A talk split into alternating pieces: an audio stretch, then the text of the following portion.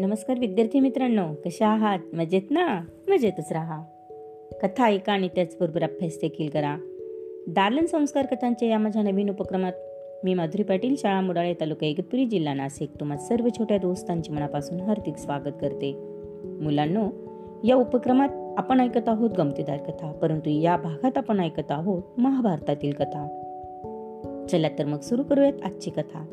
कथेचे नाव आहे कृष्णाचा उपदेश. सर्व तयारीनिशी दोन्ही सेना कुरुक्षेत्राच्या मैदानावर समोरासमोर येऊन उभ्या ठाकल्या. कृष्ण अर्जुनाचा सारथी बनला.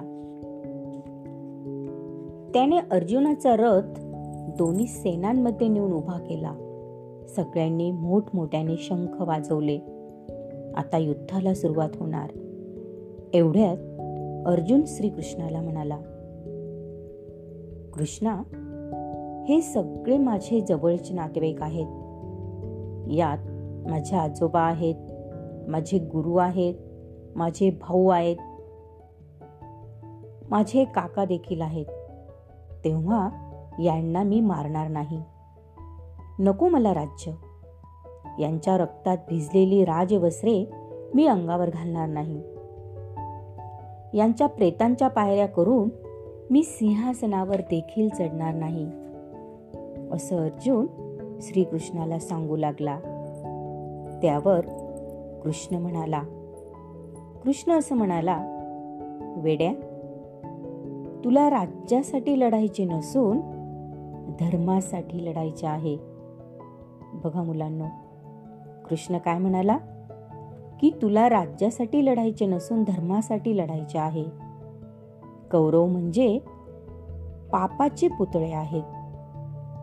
आणि तुला पापाशी अधर्माशी लढायचे आहे. राज्य मिळो अथवा न मिळो या फळाची अपेक्षा अजिबात न ठेवता तुला फक्त लढायचे आहे. तू कोण आहेस? आणि तुझे कर्तव्य काय आहे?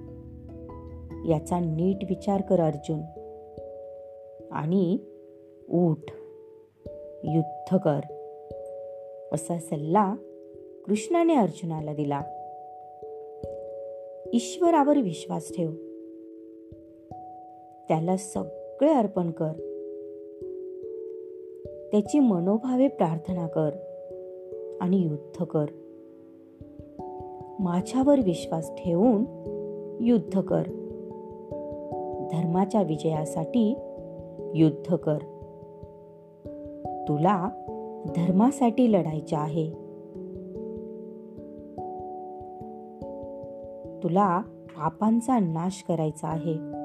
तेव्हा उठ आणि युद्ध कर. अर्जुन हे सार ऐकून रथाखाली उतरला. त्याला रथावर चढणं शक्य नव्हतं. पण कृष्णाने उपदेश केल्यानंतर तो पुन्हा रथावर चढला आणि त्याने धनुष्यबाण टाकून दिले होते.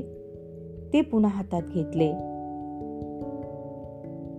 आणि अर्जुनाने प्रचंड टणत्कार केला. आणि लगेच युद्धाला देखील सुरुवात केली.